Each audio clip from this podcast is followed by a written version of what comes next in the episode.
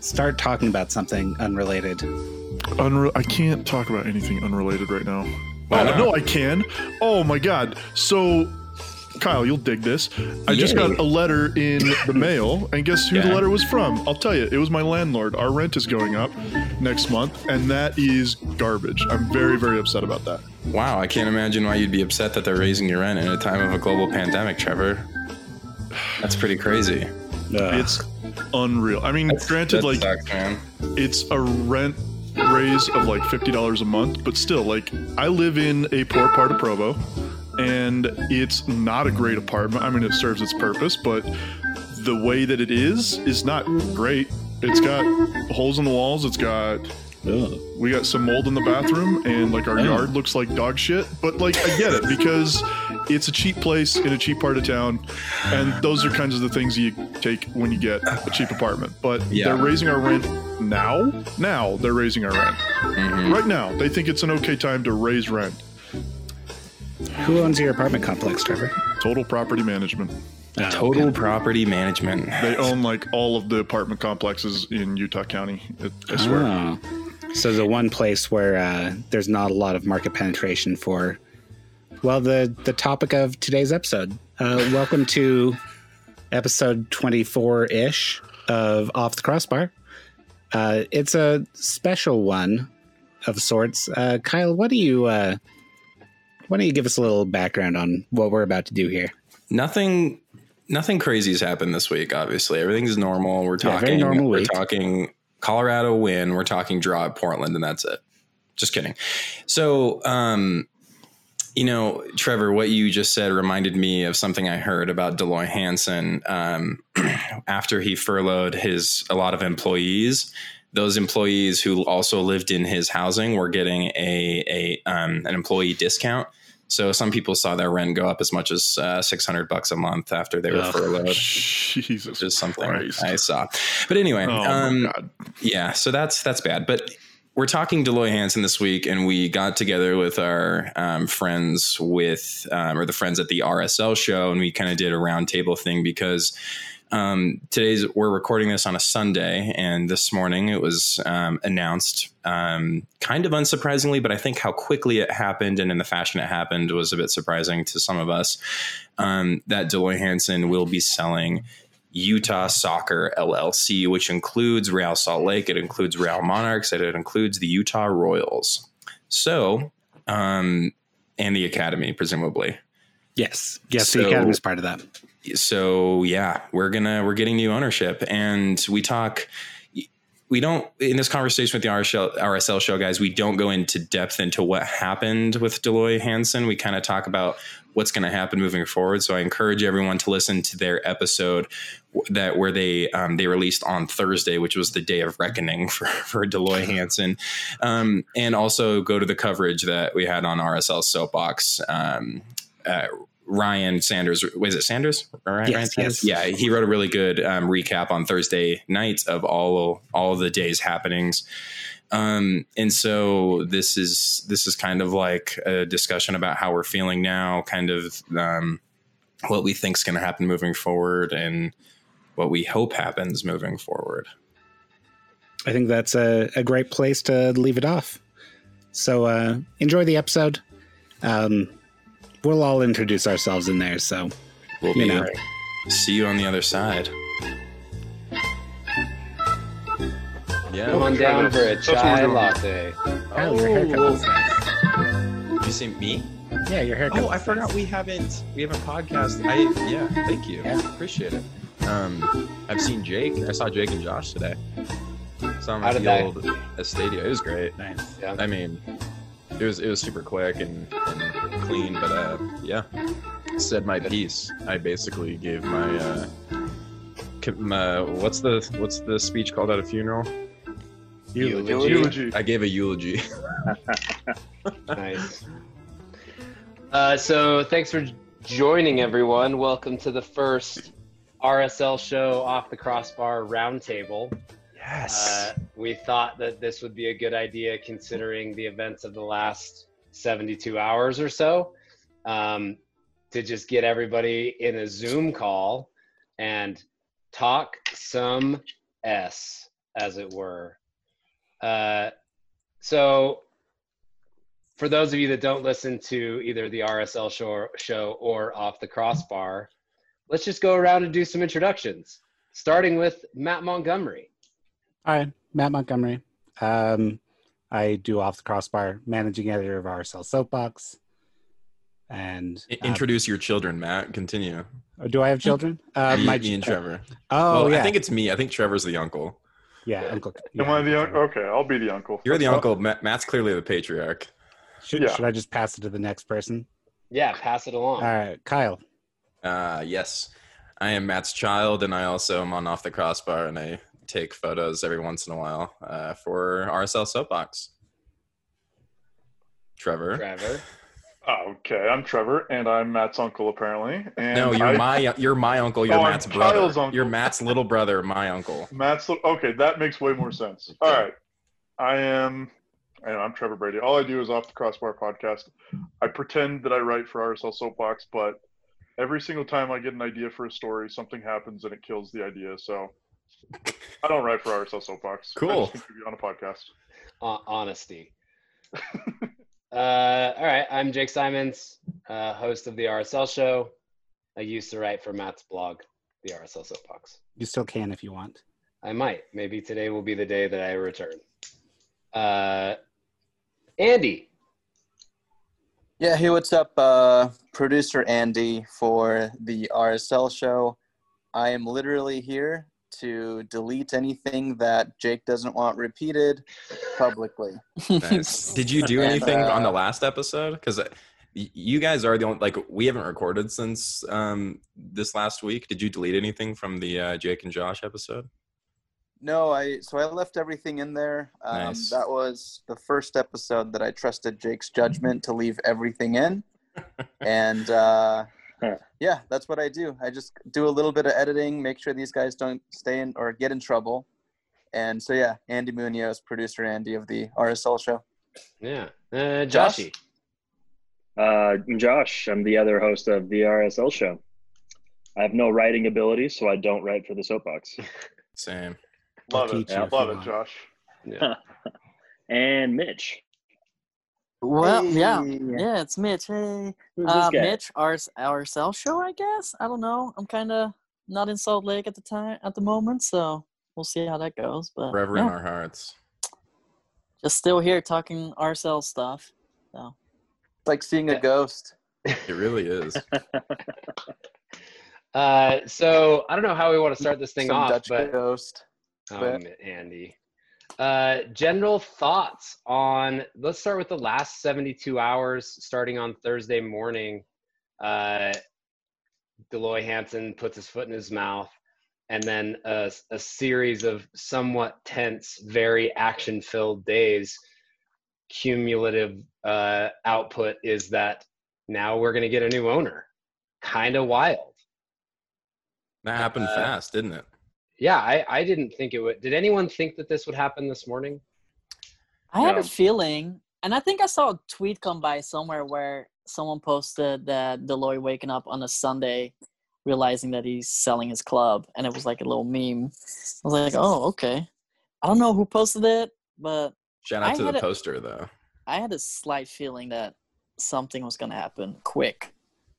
I made a very inflammatory statement that he would be out by the weekend, think, but kind of said it in jest. Um, I didn't. I said he wouldn't make it through the weekend, and um, I said that on one of my other. I said that on, on the podcast that I swear a lot on, um, and I said he'd be gone or he wouldn't make it through the weekend, and he didn't. So, but I didn't think that was actually going to happen. I thought I was just being facetious, and uh, yeah, I think he just got scared. Like I, I think, well, I think he knew what was going to happen, and- he was either either going to accept it right now or try to fight it. And I'm very glad he didn't try to fight it. Very glad. I think the writing was pretty much on the wall, right? Either he could try to delay it or he could accept it immediately. But I think fighting it was basically a non option at the, that point. And he cares a lot about his public reputation, right? Um, which, as somebody who rents apartments to what, roughly half the valley, probably, uh, you've got to pay attention to that. And uh, I think he he did the wise thing here, and the only morally acceptable thing here. Yeah. Yeah. How how No, much? I, oh, go oh, Andy. go ahead. No, go, dude. I read my horoscope a few days ago, and there was a significant event that was going to happen on the 27th. And no lie, all of this stuff happened on the 27th, and here we are, new ownership. I'm pumped. Yeah. This is, I mean, that day was, I, don't know how Jake did it. So we all have jobs. Trevor is, I think, has the job where he can't really check his phone throughout the day um, because he's busy doing actual work. But for the rest of us who are able to not work a lot of the time, I didn't do anything work wise that entire day. And I ended up working till midnight to do the rest of my job that I should have been doing earlier. But I, Jake, I don't know how you did that day. Um, just I was I- typing out like the schedule of media appearance appearances. You had three um, in like two hours Yeah. in the middle of the day. Yeah, I called my boss and I was like, "Hey, I need to take the day off," and he's like, "Oh my God, is everything okay?" Like, you know, uh, yeah, no, everything's fine. And just, uh, I got a lot going on, and he's an RSL fan.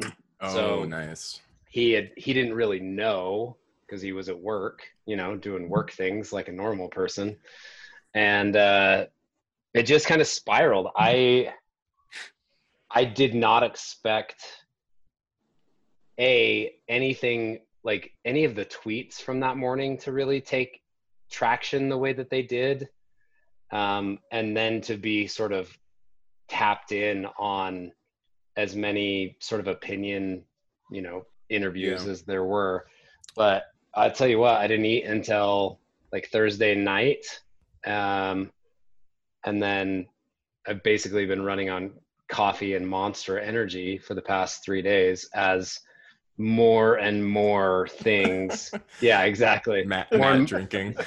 Um, yeah, it's it just it's nonstop. Like I I woke up this morning, like I finally slept pretty well last night. Uh, heard some rumors yesterday afternoon about things, but I really thought Dell Loy was going to let the investigation play out. Um, but knowing what I know about what's coming out like tomorrow and potentially could have come out in this investigation, you have to think that this is a way of getting out in front of it and preventing more uh, reputation damage uh, and potentially things coming out from his other organizations. Like the man Right. owns dozens of companies.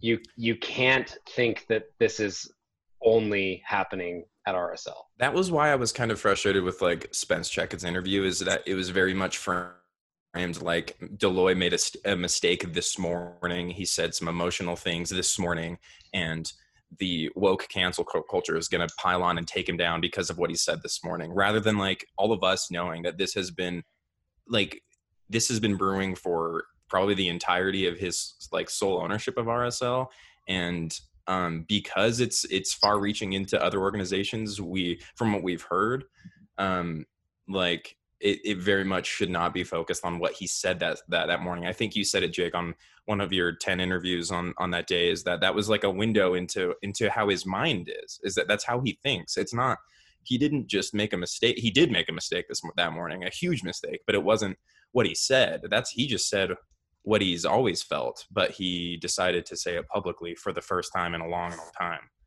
and Yeah. so it needs to be i think that needs we need like that needs to be hammered home is like this isn't like a woke thing or like he this old man said some racist things it's like no this is like a pattern that's been going on forever and I- yeah. I'm really curious. How long ago did everyone hear their first horrible thing that Dell Loy Hansen did?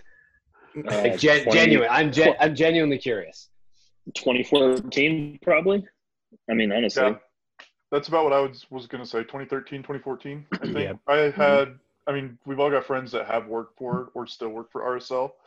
I had a friend that worked in the ticket office and she left several years ago. And I heard stuff from her that it was a horrible place to work. And I think that was about 2013, 2014 that she left. So, Yeah, to be fair, he screwed me over in 2013, so I could go 2013. that's right Oh, 2013. I'm still cold. You know that That's the reason we lost that championship. If Dell Loy would not have left us on the tarmac, we could have done the hat trick. There was no hat trick. Yes, sir. You know what I'm saying? Yeah. Oh man.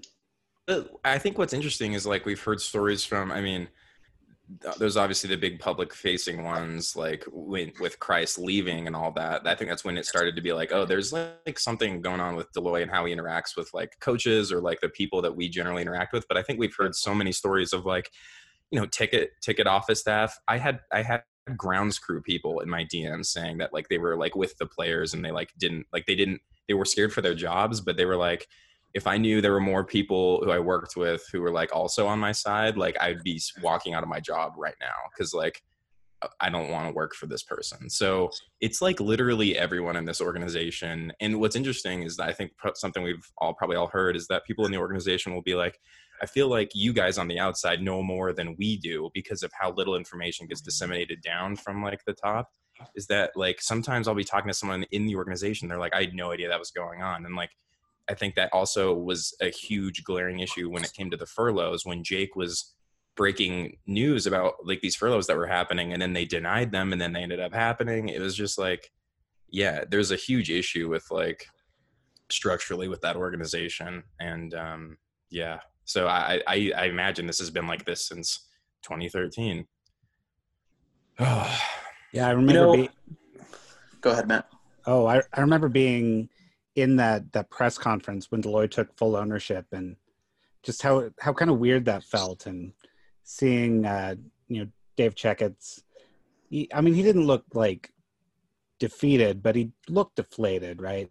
Jake, I think you were there with me, if if memory serves. So I've, it was I've just weird. Yeah, and I found out a lot more about the situation, the sort of the scenario around how that came about. And like I I don't think Dave Checketts wanted to sell.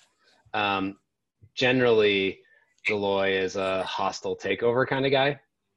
And I I can only imagine that this was not a uh, hand, you know, cordial handshake deal where uh, Dave Checketts was happy to lose the team that he had built, and especially to a man like Dell Loy Hansen. You know, Well, if if you think back to a conversation we had earlier last week, uh, Loy didn't even want the team. So you, you have to wonder how that all went down. yeah. Uh, which is you know interesting in in and of itself how this has ended because he's just giving it away like for all of the talk i mean not giving it away the man's going to make a lot of money but f- for all of the talk of i want to build something for the community i want to be a positive influence Oh, in no. the community We're losing It's always it's always Jake. mother Yeah. Hey, Back. Jake, can you can you start? Can you re- restate that thought again so they could hear what you said? yeah Are you are you taking a shit? andy he's asking you josh god Don't um, He's like- definitely in the bathroom. He's, I mean, I got to respect it. He's producing from the toilet. I'm not in a restroom. I'm in a bedroom. Sheesh. There's There, windows. there looks like. I, there really look, does look like a toilet seat Uh, right behind you. hold on we're, we'll This talk is, about we're going to talk about Oh, who- that's a white chair. apartment you're in later because that is not your house. We'll talk about that later. I was Okay. wondering that too. I, I was looking at it the whole time, like this is not where Andy lives. That's- Where I know. He at? I thought the same thing. There That's not goes, Andy's turns bathroom. I've seen Andy's bathroom. Mhm. All right. Anyways, the point is, you have you have to think that uh, there's a certain amount of I don't know introspection or something because the man has talked for years about wanting to build more than just buildings, right? He wants to build a soccer community. He wants to turn RSL into uh, an icon in the Salt Lake Valley and in Utah, and to just sort of give up seems odd, and and and it could speak to a lot of the things that we've talked about.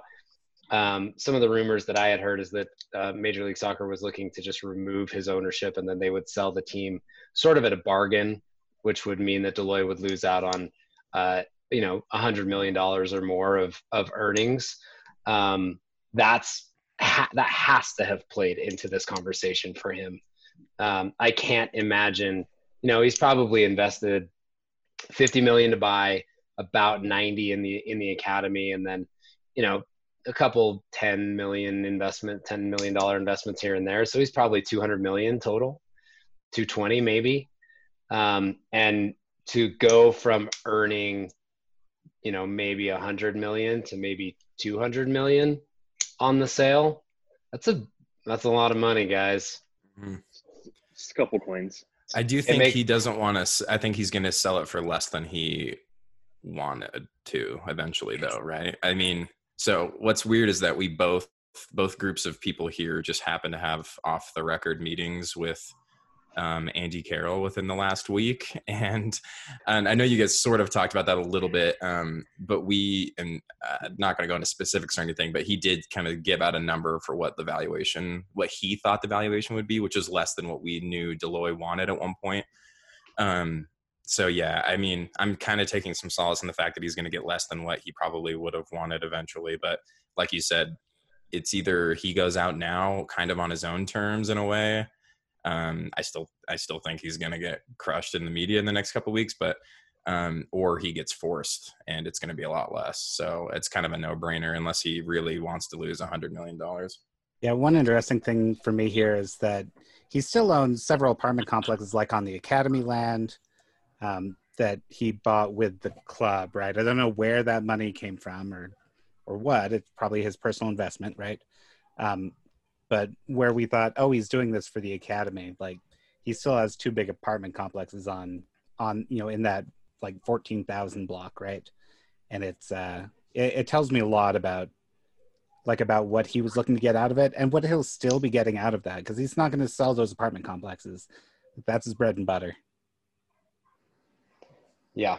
So going forward, I think the question that a lot of people are asking is, what does this mean for Real Salt Lake? Um, and, ex- and by extension, uh, the Monarchs and the Royals. Um, there, there's all sorts of possibilities for one owner for all three teams, multiple owners for all three teams, different owners for each team.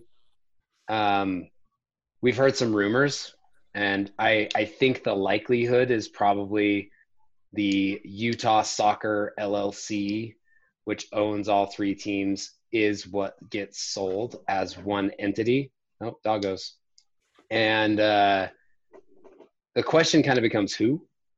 Um, should we walk through the rumors? Yeah. just talk about how we feel about them. Do it. Yeah, yep. let's do it. Can I just so, say really quick that your dogs are really cute? Yeah, they're awesome. Huh? Look at both of them. Yeah. Hi guys. Oh, yeah. Um, so off coming in off the top rope, oh, right out of the gate. Again. Wow. Oh, God lost damn. you for a sec. You got to be hardwired in, my guy. Well, yeah. The there's only one Cat Five in my house. It's stupid. Um, so kind of coming in pretty quick. Jozy Altidore. uh, I think a lot of people thought he wasn't necessarily serious. Turns out, very serious. Um, what do we think about Jozy Altidore bringing in an investment group? Uh, he knows soccer. He knows U.S. soccer. Yeah, could be the, interesting. The, I don't. I don't know how it works out with him being a current player, though. The thing that makes me nervous is with athletes taking over a club, and if the investment group is just out of all athletes that the egos are going to be too big, which might cause another. You never know what happens there, but we all know what happens when egos get big. You know, um, things get messed up. So I, I don't do, know. Do we, do we know anything about, about, his group? Like who is made up of that group? No, I have no, no idea. We know he was on the phone with Nick Rimando yesterday. yeah. Mm-hmm. So those are just investigative conversations. Yeah. That's, I mean, it's, I think Nick will be involved in almost any group. Totally. Um, just because of his status as a legend in Real Salt Lake history, uh, it will be key for whichever group comes in to have people like him in positions to sort of speak for them to Yeah. get the fan base to buy in. Well, that's something kind of what I, I'm curious what everyone thinks about, like the prospect of an ownership group versus like a more individual owner. Like we know Andy Carroll really spoke highly of like Dell Loy being the single owner and how advantageous he claimed that was for RSL, and he he directly compared that to clubs like LAFC with their gigantic ownership group. And they have a whole bunch of people at different levels of ownership, like Will Ferrell and Magic Johnson or whoever, but they're obviously not making soccer decisions, but they do have a big group of owners. And I'm curious what you guys think about like the prospect of it being a group instead of it being like some sole billionaire who, I mean, i think we've seen how bad it can be when it's the one person. Obviously that's not the case for, for every, every club, but you know, if, if employees or people have problems with the owner of the club who who do you go to there's no one to go to if there's a group i feel like that power is kind of democratized a bit more but yeah i don't i don't really know what to think about that at this point I agree. Um, basically, is what you're saying, Kyle. The problem is with one owner. It's definitely advantageous. You've got only one guy making decisions, and you can move a lot quicker. You can have um, a single plan that everybody just buys into, and that's kind of the stuff that Andy Carroll was talking about. And in that sense, it's good. But you look at a lot of clubs around the world with single owners, and a lot of them get to be or are problematic for a lot of different reasons. Um, if you have one rich guy making all the decisions, the club rides or dies by whatever decisions he's making. If you have multiple owners, you have a lot of people that can check other people. If somebody has a bad idea, that can be checked by the other owners and say, no, we're not going to do that. And so ultimately, I think, in my opinion, multiple owners is a great idea. I don't know that it's definitely going to work, but compared to what we just had, I think it's an idea that we have to explore. A lot of the problems with Dell Loy as an owner could have been solved if there was somebody else in the room saying, no, we can't do that. That's Yeah. a bad idea. And I have a say in this, so we're going to talk about this before we move forward. Yeah, the trick there is having people who are comfortable saying no, which, you know, that was a question mark at RSO. Yeah, I think if Well- we had like 10 Dell Loy Hansens, uh, like, why not Yeah. just have one? Um, I think if we if we get a diverse ownership group and we have some actual representation in that ownership group uh, through someone like Jozy Altidore, like I think that's a that's a huge net positive for me. Um, even if the ownership group is problematic in some ways, like makes it difficult to make decisions. Um, although I would hope that they would give power to like a president instead of assuming the role of president themselves. But yeah Well, you know, my thoughts to kind of mimic you guys is, you know, what we had with Dell Loy was in many ways just a, a dictatorship uh, of sorts, right? Yeah. Um, a lot of the complaints that we would see, you know, no real money, players who could make a difference, budgets were coming in uh, way below than what we would need to see them at. And so, just like you guys are, are mentioning, I think that having um, a, an owners group not only allows it for um, harder decisions to be made a little bit easier that might actually be in the interest of the club and not really more so pockets. But i also I, I do get excited at that thought because it allows for way more creativity um, in, in engaging the fan base and maybe doing some changes that we would like to see that new teams have implemented in the league who are making huge impacts only in what two or three years in the league and we've been in the league for what 12 years? And so i think that um, i'm definitely in for a vote to to have multiple owners I, I also think that multiple owners, it's a lot easier to force out a bad owner as to where, you know, we're in a position now with one owner that's bad. It's, it's difficult to get him out. So when you have multiple guys, you know, kick him out or whatever you got to do. So and like, s- and people have kicked around other ownership groups, um, as Jake was mentioning. So we have we have Jozy and those people, but then one of the ones that people are kind of clamoring for locally is Larry H. Miller and the Miller Group, which is a more of like the single ownership. It's called a group, but it really would be Gail Miller, if I understand it correctly, and her her sons. Um, and I'm personally against that because I think they may have some similar. Um, I don't know how inflammatory, but they may have some similar problems. They're obviously smarter about they are not going to go on radio. But I also just think that like maybe it's time to get some like outside. I, I know people want local and people are worried the club's going to move or whatever. And I don't think that's I think that's an extremely low possibility that MLS would let owners move the club. I, I think that's overestimating how much power an owner would have in the league in a single entity format. I don't think MLS would let them take a team out of Salt Lake. It was it was it would be stupid. Um, it's also I, incredible. It's also entirely cost prohibitive, right? Absolutely. Unless, it's a billion dollar move. Yeah, to, to buy the team, stupid. build stadiums, it's a billion dollars. Mm-hmm. And there's already like yeah. we're going to be at what 30 teams in MLS and a couple. Like, where do you even move it to? Um, doesn't make sense. But I, I'm personally against the Millers. I think I would rather it be more diversified. The ownership, like it kind of feels kind of like a monopoly if they own both. I kind of, I don't know. I don't want the I don't want the clubs. I don't want the Utah Jazz and um, the owners of RSL moving forward to have a bad relationship like we know Loy did with the Millers for quite some time. But I also don't want it to be like they own everything in the Valley. I right. I I wouldn't want them to be. Yeah, I wouldn't want them to be like, you know, we can't sign Donovan Mitchell and Rudy Gobert to a max contract because we just bought RSL. Yeah, they also have so a ton of two... uh, furloughed employees that are also still right. on furlough. So if they go and buy a another like a sports team, that seems kind of weird. But yeah, yeah I think you see a lot of the same the same instances with the Gail Miller group, but like you said, they're just really they're much better at keeping it under the radar and you know not making the mistake that Dell Loy made by going onto a radio station. Yeah, I've heard some very concerning things recently, actually, that's led to a certain assistant coach leaving the Jazz at the end of this season and a certain star player being really mad at the ownership right now. So I think it might be better if we get a a larger diverse ownership group that's like these things aren't these just aren't problems we have to deal with. Like I'd rather deal with problems of disagreeing owners than than players having direct conflicts with the owners because that should never happen. Like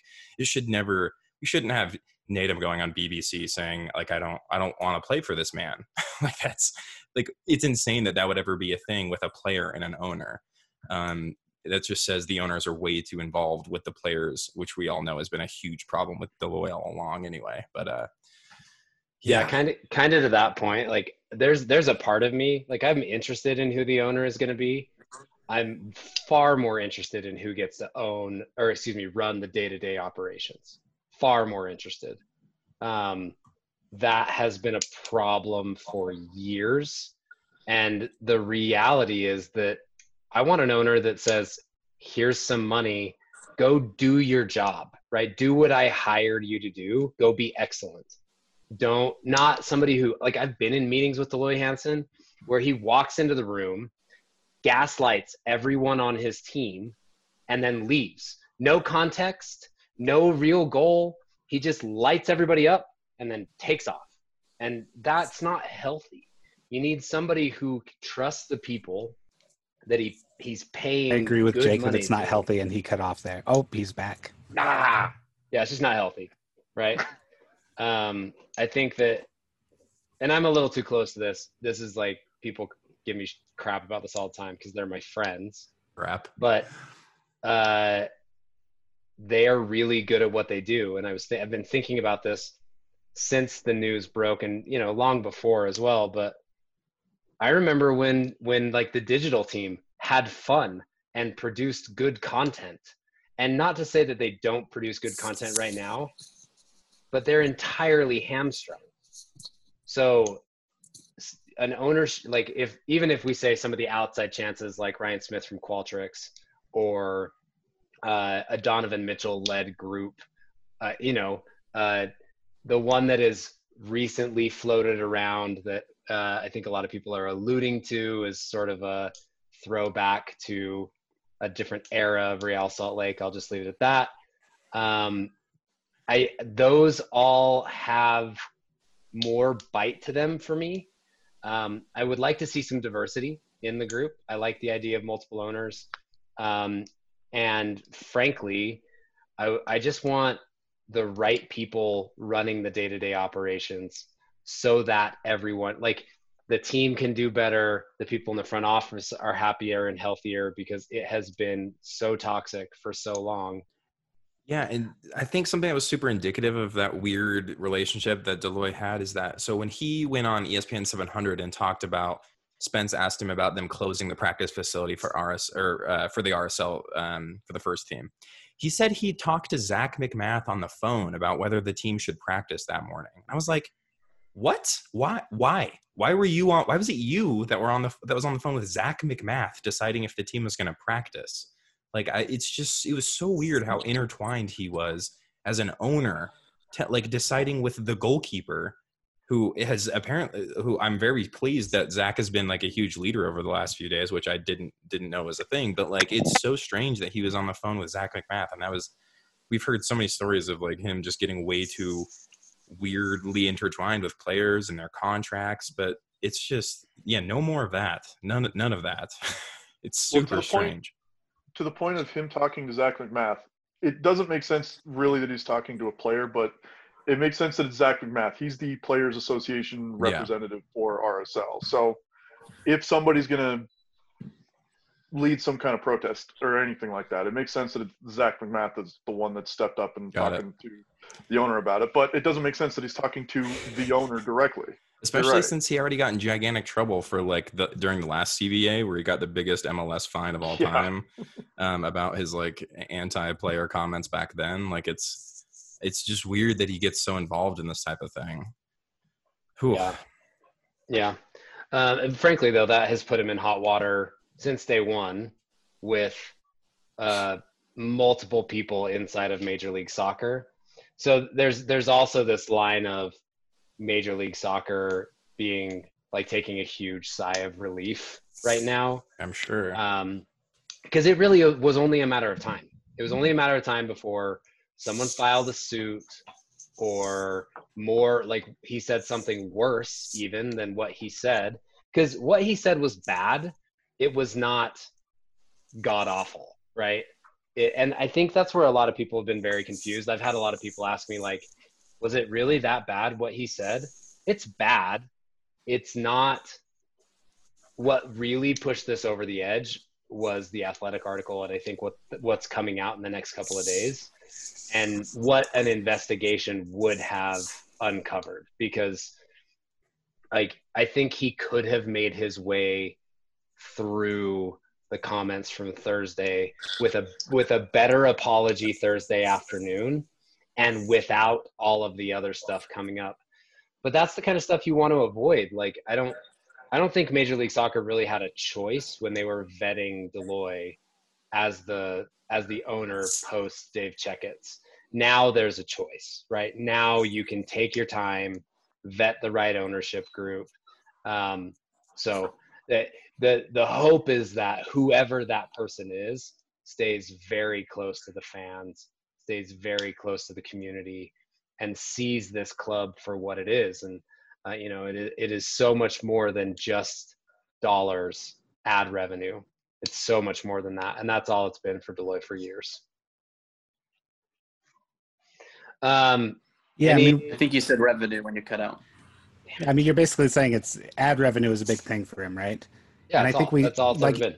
he has leveraged the club to buy broadway media. I, I don't mean leverage in like the the technical legal sense um, but he's used the influence there to buy companies like broadway media. Um, i know he bought a big billboard company at some point, what, like four or five years ago, uh, mm-hmm. because he was tired of giving them money, which I don't know. It's, it's why bizarre. pay for a service when you could just own the service is like his thing, right? like why? Well, very, very DIY. Yeah. The thing I'm I'm curious about is the advertising on the the Royals jerseys because every company that he owns is on the Royals jerseys, is that going to change or is that going to stay the same and he's still going to have to pay them for advertising? Mm, would be there there is a contract right? So you would imagine that that will live on. The question will become not only just the royals jersey but think about wasatch property group advertising at rio tinto stadium. Think about all of the companies soleil energy they, that's a Dell Loy owned company. They are all advertising at the games. And that, I don't know that that will remain, but I also don't think it's healthy that only Loy's companies are advertising at the games. That's it's It- a lot of self dealing.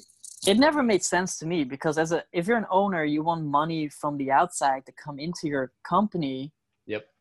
and not your other companies putting money in one of your companies it, that, that that never made sense to me so It's a very Hey. incestual relationship he's got with his entire like web of companies. I don't, Yeah, I don't like- even know how many like a- LLCs he's got, but it's like It's easily hundreds. Hail Hydra type of type beat going on.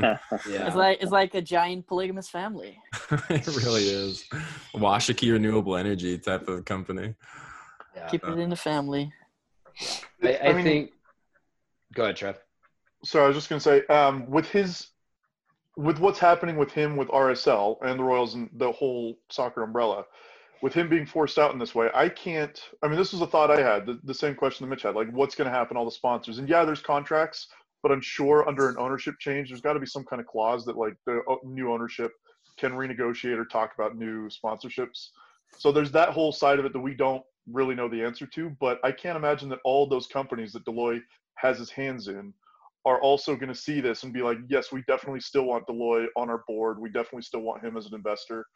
Like, I don't know how far this is going to go, but that's a definite possibility for a lot of those companies is they may also ask him to leave, ask him to sell his shares or um, no longer be associated with them if they still want to be a sponsor, if they still want to operate in Utah because of the damage that this is going to do to Dell Loy's uh, reputation and therefore the damage that it might do to their company if he's involved. So there's also Yeah. that all backlash that we also have to wait for with all of his other companies and holdings that he has a part in. He may not be a part of Salil Energy, so it might be fine that they're still a sponsor. Mm, You yeah. know what I No, mean? he he owns that whole company. He he Well, took them took them over on an equity call. Yay! really? Wow. that's I know, how like- that's how he rolls, my friends. Yeah, I'm thinking specifically of, of Royal Title as well. I know that one was a sponsor for the Royals, and the whole thing was is women led, and Dell Loy's got his fingers in it, but he doesn't own it. It's not his company. He he does own it. He does. He Does he own that. Oh, yeah. Oh yes. Oh my god! Oh yes. i think everything oh. Dell Loy is in, is into he Oh, owns yeah. He end he ends up owning. He- Right. Yeah. Yeah, He okay, there. starts he starts as an investor and he has a very specific mo and he's really good at it. And that's how he ends up with so many companies on the cheap. He's he rarely actually has to pay real money for a company. Rarely. Mm.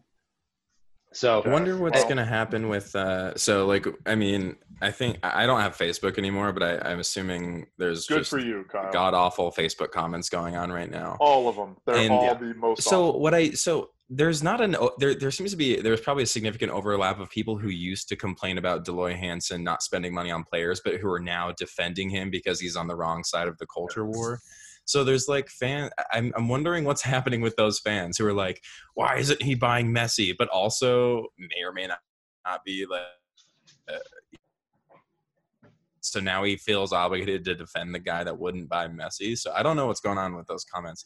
I, I wonder overall how fans feel. I know that like the day all this stuff came out, I know the ticket, uh, the season ticket people were completely swamped the entire day of people trying to cancel. And of course, there's probably some who were mad about the players. I don't know what percentage that was, but from my understanding is that um, a, the significant or the majority were people mad at Dell Loy Hansen. So um, I don't. I do. You, do you guys overall know like or have like a vibe on what the like the average casual fan? I really want to know like what these people think. Like people who go to games when they get free tickets or whatever and just casually follow on talking sports. Um, I just don't know. Like I'm getting texts that are like, "What's going on with RSL? Like the owner's gone. Like what? Like what happened?"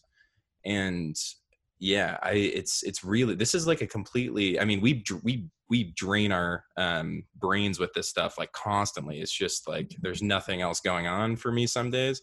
So I wish I knew less. But I'm trying. Like, what do you guys think about what the average casual fan is thinking right now? My only Uh, experience. go ahead, else, go ahead. Oh, geez. Okay, my only experience is with. I mean, people that I've worked with and my roommate, um, who are all generally casual fans, but all of their responses when I tell them what's happening is like good. that guy shouldn't be in charge of a team. Um, but when I talked to when I called in and and canceled my season tickets, I talked to the ticket rep and they said, "So why are you canceling your tickets? Which reason is it?" And I asked him, which like, of the two right now? exactly. Yeah, that's exactly what he said. He's like, "Which of the two reasons is it that you're canceling the tickets?" And I told him it was Dell Loy, and he said, "Okay." And I asked him what the second one was, and he said, "Well, we've had some people call in and complain about the players not playing." Mm-hmm. And but the way just reading his tone of voice and everything, it sounded like they're like exactly that. There was a couple of people, but the vast majority, like the people who Most of the verbally people- assaulted uh, the fans leaving the stadium that day and yelled at Lucas as well for, yeah, yeah, like there it, it it seemed like it was a very small percentage of people, but there's definitely some people that are mad at Mhm. the players. But it sounded like most people are mad at Dell Loy for Good, being yeah. Dell Loy. So I mean, not that it really matters overall because I think they did the right thing is happening regardless. And um, you know, people who had been turned off at a certain point, I think when things get back up and running and back to normal, um, I mean, you can still watch RSL score four, four goals against Portland. Uh, two in the two two uh, in the in stoppage time to tie it up. So that's still happening, and people can still enjoy soccer, and all this can st- all this stuff can happen in the background, and players can still play the game and be passionate about it as we saw last night like um that's still going to keep happening so like i'm glad that like this might be i don't know if it'd be better or worse if there wasn't soccer happening right now but i think it is it's it's reassuring that like the games are just going to keep going on and the players will keep fighting for for the team i think that's I, that's good I I personally don't get how people can be mad at the players for doing this because what who would you blame if there was a a, a thunderstorm? yeah. Like if the, if the game got canceled through because of weather or whatever, like who yeah I don't get I, don't I don't it- get that it's part. it's really know? the it's the culture war stuff like in the facebook comments like yeah it really Yeah. is. it's I was going to say it's it's very this very state- polarized yeah, this state is, I mean, it is anti-labor in a lot of ways. We're very much supportive of very rich people doing very rich things because that's the way that the state is. Like we, anytime there's any kind of worker strike or anything like that, everybody I know is always on the side of the owners. You know what I mean? especially like when it comes to like, well, yeah, people don't like teachers striking either, but like exactly. w- when Yeah, they see we're- we're professional athletes striking too, anti-labor in the state. yeah, when they see professional athletes too, like a lot of these people are like, look at these crybaby millionaires, like they have it way Yeah. way easy. Yeah. And they don't, you don't listen to what Nedum says, uh, like, and you don't hear his message or anything. They're just like, look at these, you know, ungrateful players or or whatever. So they get that type of anger. So, but I'm, that that stuff is going to pass, and um, you know, especially when it comes to RSL, it's going to pass. It's overall no, but uh, um, you know, as we move into a new ownership group, hopefully people find that like, you know, reason to continue supporting RSL because I this stuff it's it's pretty shitty for everyone all around to have to deal with this from the Mike Petke stuff leading into like this is a lot for the players it's a lot for the fans and it's not th- something that a lot of fans have to deal with with their pu- their club in the in the public eye this much that's off the field stuff it's pretty unique to RSL over the last year or so has it been a year since the when did Petke go it was August last year Yeah. Was it? 13 months or so. man what a what Yeah. a year it's been July 24th, Crazy. Pioneer Day. oh my goodness that's right Wo- Wonder how he's feeling right now. that I'll check his likes. yeah, check his likes. Oh my I mean, God. what what I think I I checked and it's still it's there's nothing new unfortunately. I Mm. you know, I but like what what's funny is like we heard a lot of this stuff uh, through the documents that were released with Petke suing and everything. I mean, that's the reason the MLS Constitution became public, and we knew that there was a very real chance of Dell Loy being stripped of his ownership was because you know Petke's lawsuit released those documents, and we heard we or we read what Craig Waibel had to say about working under Dell Loy Hansen. So, I mean, and we know that this has been deemed as the, one of the hardest places in the league to work. And Andy and Dell Loy will always tell you about how many obstacles we're up against, about how this is a small market, how we don't have a Fortune 500 company here, and how like we don't have the advantages of an Atlanta, of a New York, of an LA. But then they give themselves more hurdles by being awful people to work for. So it's like Yeah. uh, it, we can be we're always going to ha- i mean for the time being we're going to have those hurdles of being a small market we're going to have the hurdles of i mean we do have all the tech companies but we don't have the you know the mercedes benz as as andy would say. But we can make this a good place to be and like it used to be a good place to be. And so i think making when you're a small market and you have those disadvantages it's important to build that culture to where this is somewhere where people want to be and it's not a hard place to work. It shouldn't be a hard i mean jobs are demanding yes but like it shouldn't be a miserable place to work. Like you should be happy to be here and we should the, the new ownership group needs to i hope understands will understand that and cultivate that type of culture Amen. yeah anyway No, and I, and I, I would push back, and I, I have with Andy in particular. Like, there is money in this state that can be used for growing this club. And the reality is, there is a bias against going after it.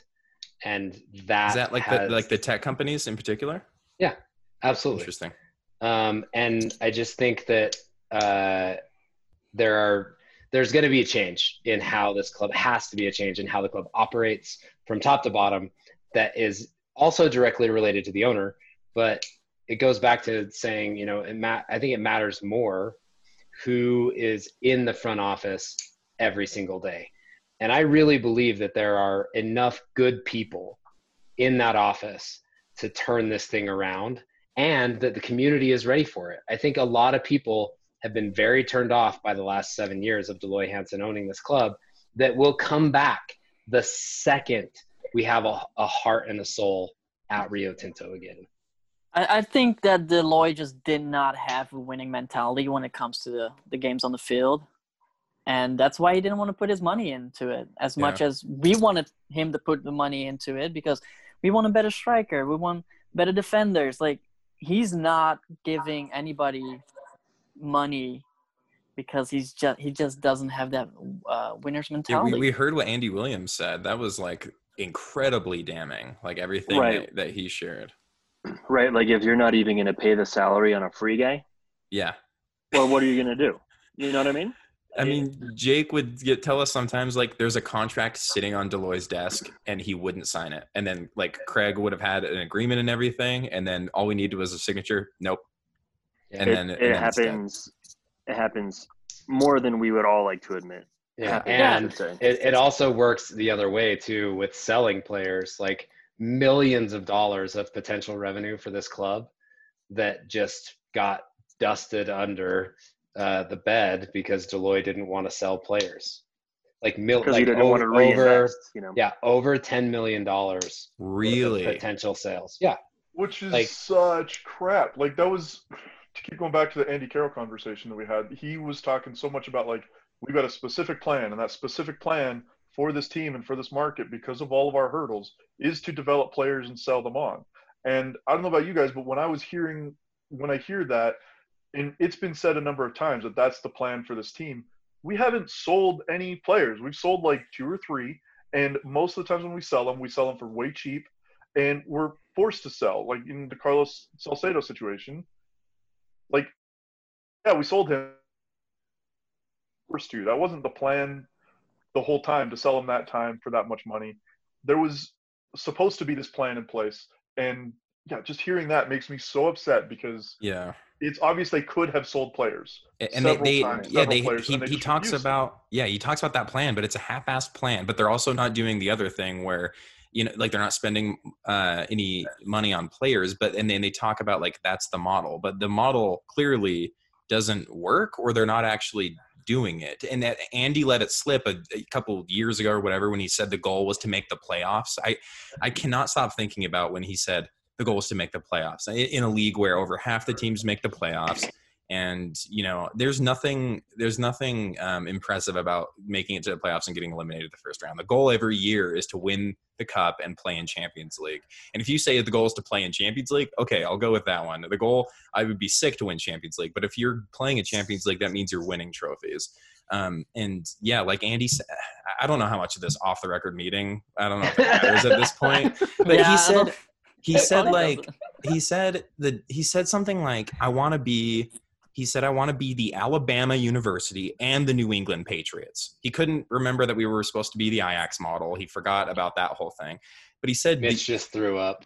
Yeah. He said he wanted to be the uh, the new england patriots and and alabama university football. He, he kept doing football references, and like they're not doing e- any of those things. Like I, I don't the the model that they claim to be the the way for success. Um, we've yet to see any of, of that. I mean, we have some really good players that have come out of the academy, and we are we are we have t- we have a very talented team for all things considered. And I have, if anything, I have way more respect for our front office, our coaching staff, and our players, knowing the hurdles that they've had to that have, that Dell Loy has placed on this on this club, knowing the like we could we are not a dumpster fire compared to other teams in this league and we've still managed against all odds to be a, a, a, competitive team. And i think that there are other clubs that wouldn't have that would have flamed out a lot worse.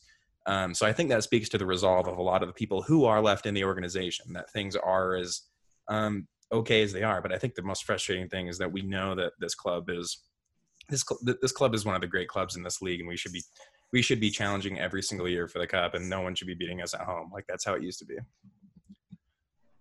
Um, and back to the youth thing, it's it's very stress frustrating because we did talk to him about you know youth players moving up, not losing youth players for free, et cetera, et cetera. A day after this conversation, we lose Zach Booth for free. I so you just don't know where to trust. Yeah. You know, it's uh, it's just a very weak strategy and weak execution. Um, because when we met with Andy Carroll, and you know, arguably Utah's like one of well, Salt Lake City is one of the fastest growing cities in the in the country. Uh, we see it all around. There's new developments, specifically like Lehi, with new businesses coming in. And I'm not going to say verbatim like what Andy Carroll had said because I think it was kind of like in confidence, but it really it was just such a weak reasoning and i think josh and jake if you guys remember i asked him i said well why don't you go after the tech companies in lehi you know uh, silicon slopes? And the reasoning was just so weak it wasn't a real answer.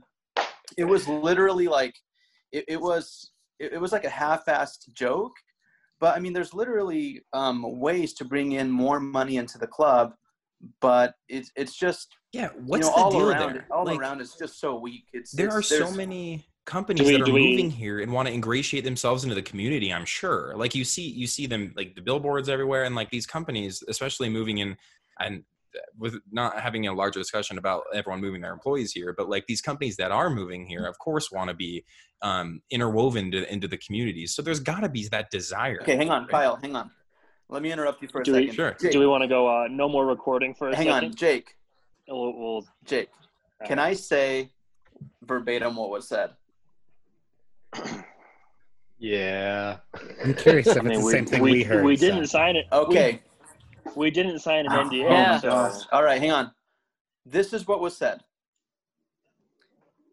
These guys are nerds.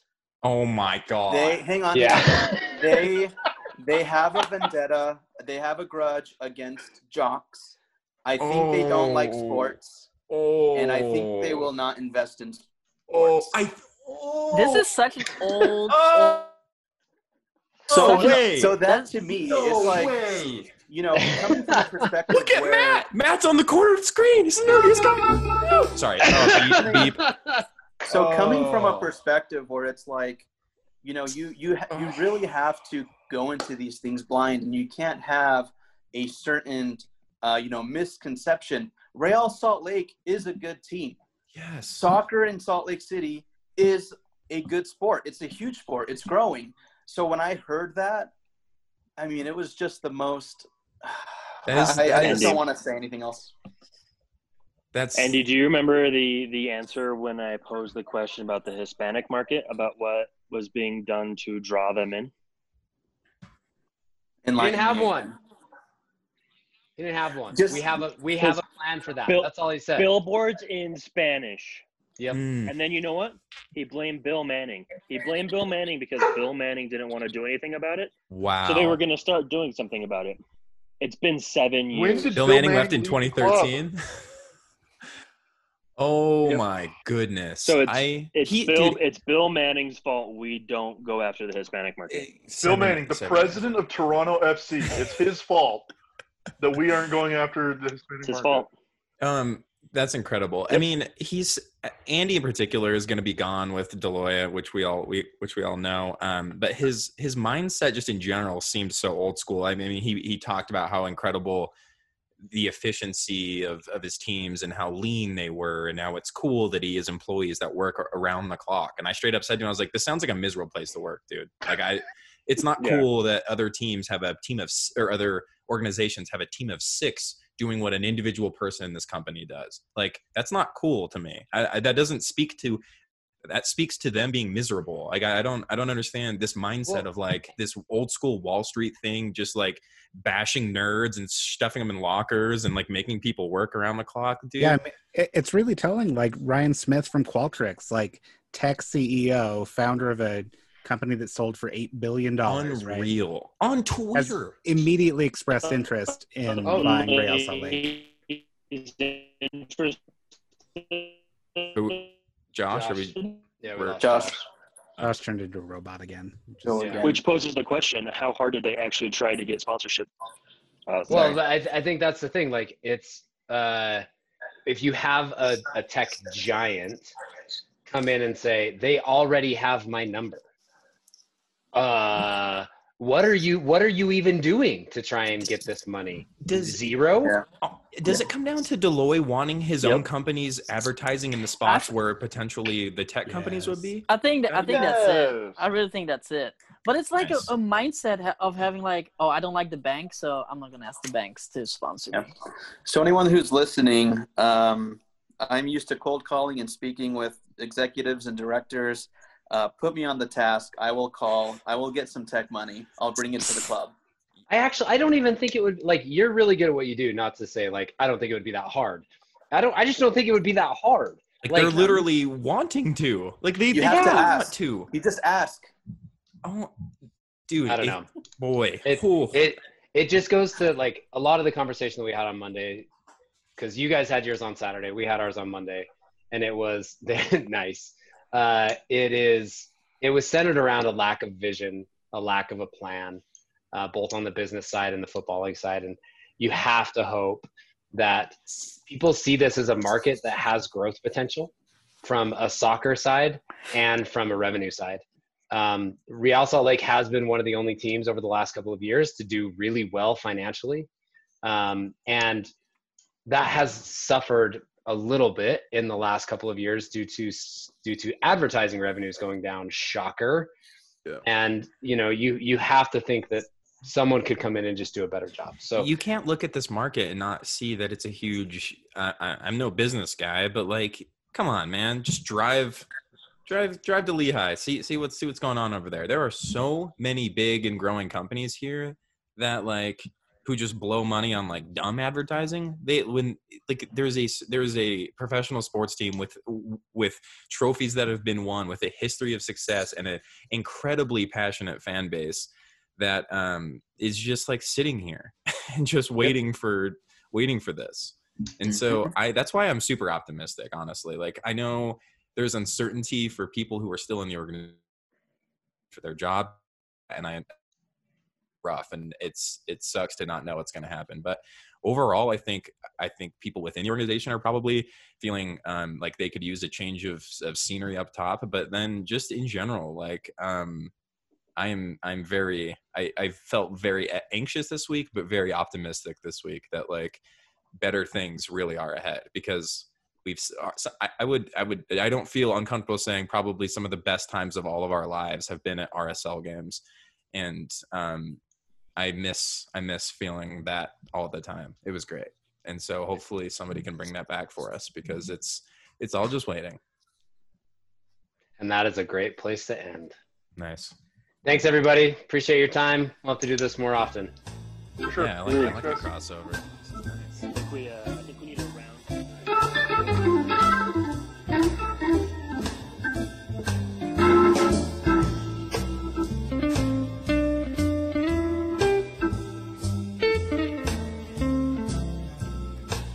Thank you for listening to episode 24 of Off the Crossbar. We'll be back to normal coverage. That is the most point. audiobook voice you could possibly do. sounds like it. That was very NPR. Yeah, that was. Uh, thanks for indulging me there, guys. Yeah, that was nice. I liked that. Uh, I enjoyed it. I think it matches the tone of the jazz that we'll likely be playing in this episode as well. Yeah. Um, I was going to go for something triumphant to lead us in, but we should should we briefly mention what happened with the last two games? Uh, so, I mean, we were we were I wanted to record after the day the players went on strike that night, which I'm glad we didn't because the next day was the Dell Loy day. Um, but Crazy RSL RSL smashed Colorado in Colorado. Um, we were down 1-0 at halftime. Freddie made a bunch of good adjustments. Um, Maikel Chang he had a goal and two assists. Um, just Justin Meram scored his first goal, and then obviously we didn't play the game against LAFC. And then last night we were in Portland, um, and just by all accounts, an insane match where they scored on a dumb thing. We we scored to tie it. They score again on a dumb thing. We scored to tie it. We should have had a penalty.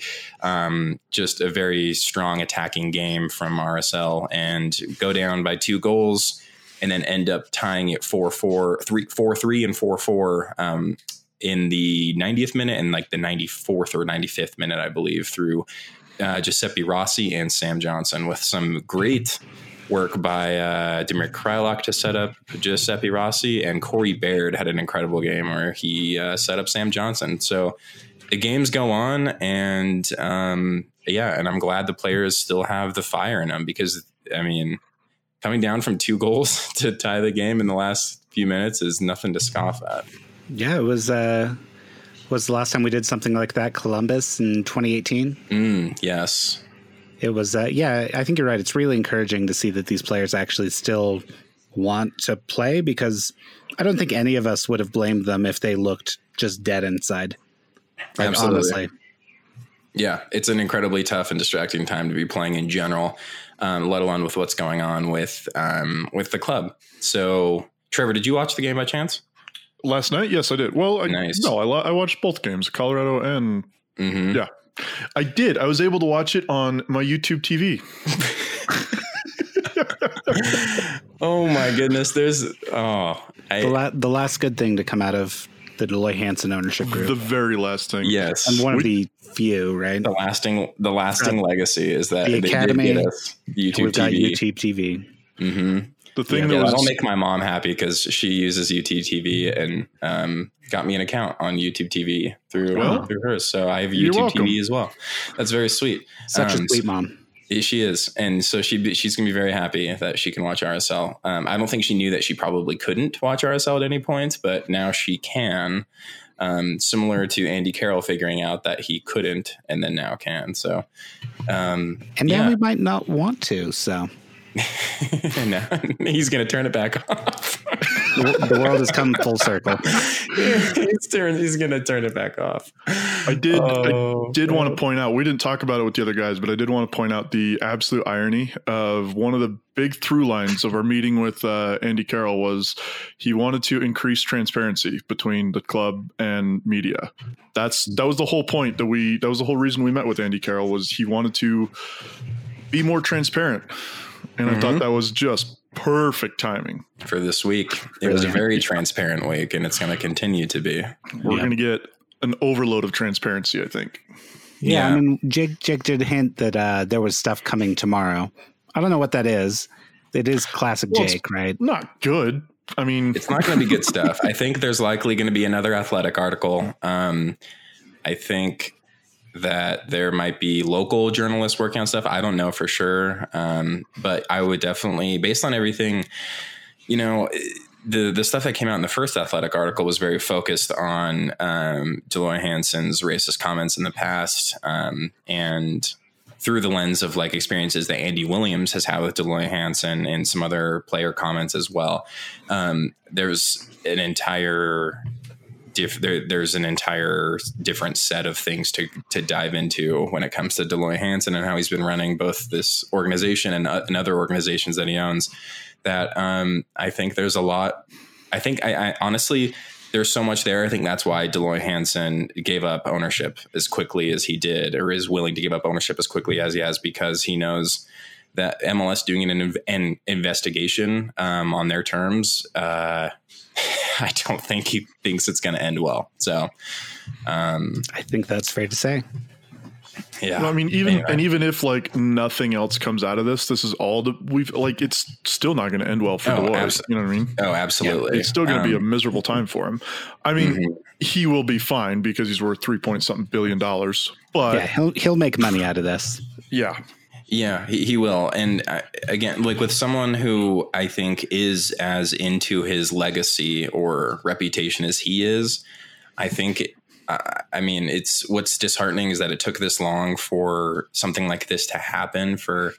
Um, for him to face some responsibility for the culture that he's been cultivating, I think I think that's too bad. Um, but I am glad that it's finally here, and hopefully it serves as an example of like, um, you know, of how of how these people get away with taking advantage of so many like you know thousands of employees who fall under the umbrella and the type of the, the type of real impact that this has on on on people's lives who um, you know don't have a lot of control in their workplace really in general. But yeah just just overall i think it's um, i think this is very positive a very positive thing that's that's taking place now and i'm very optimistic moving forward which i think you know we all talked about in in the round table Okay, Yeah. should we? So, uh, game Wednesday, right? yep And, probably. uh, wait are we back at home yes. are there Seattle. gonna be Seattle? fans in the stadium? i don't Uh, know what's they, going they on are right now. selling tickets, so Yeah, but everything is sort of upside down right now. So Yes, we Well, there's definitely going to be game Wednesday against Seattle, and it is at Rio Tinto. So, Yeah. um, yep, cool. we uh, we'll see you guys there, or not. Yeah. We'll see you on T. We'll see you online. We'll s- Yeah. see you on uh, us nerds. We'll see you online. Okay, well, uh, goodbye, everyone. all right, bye. Bye.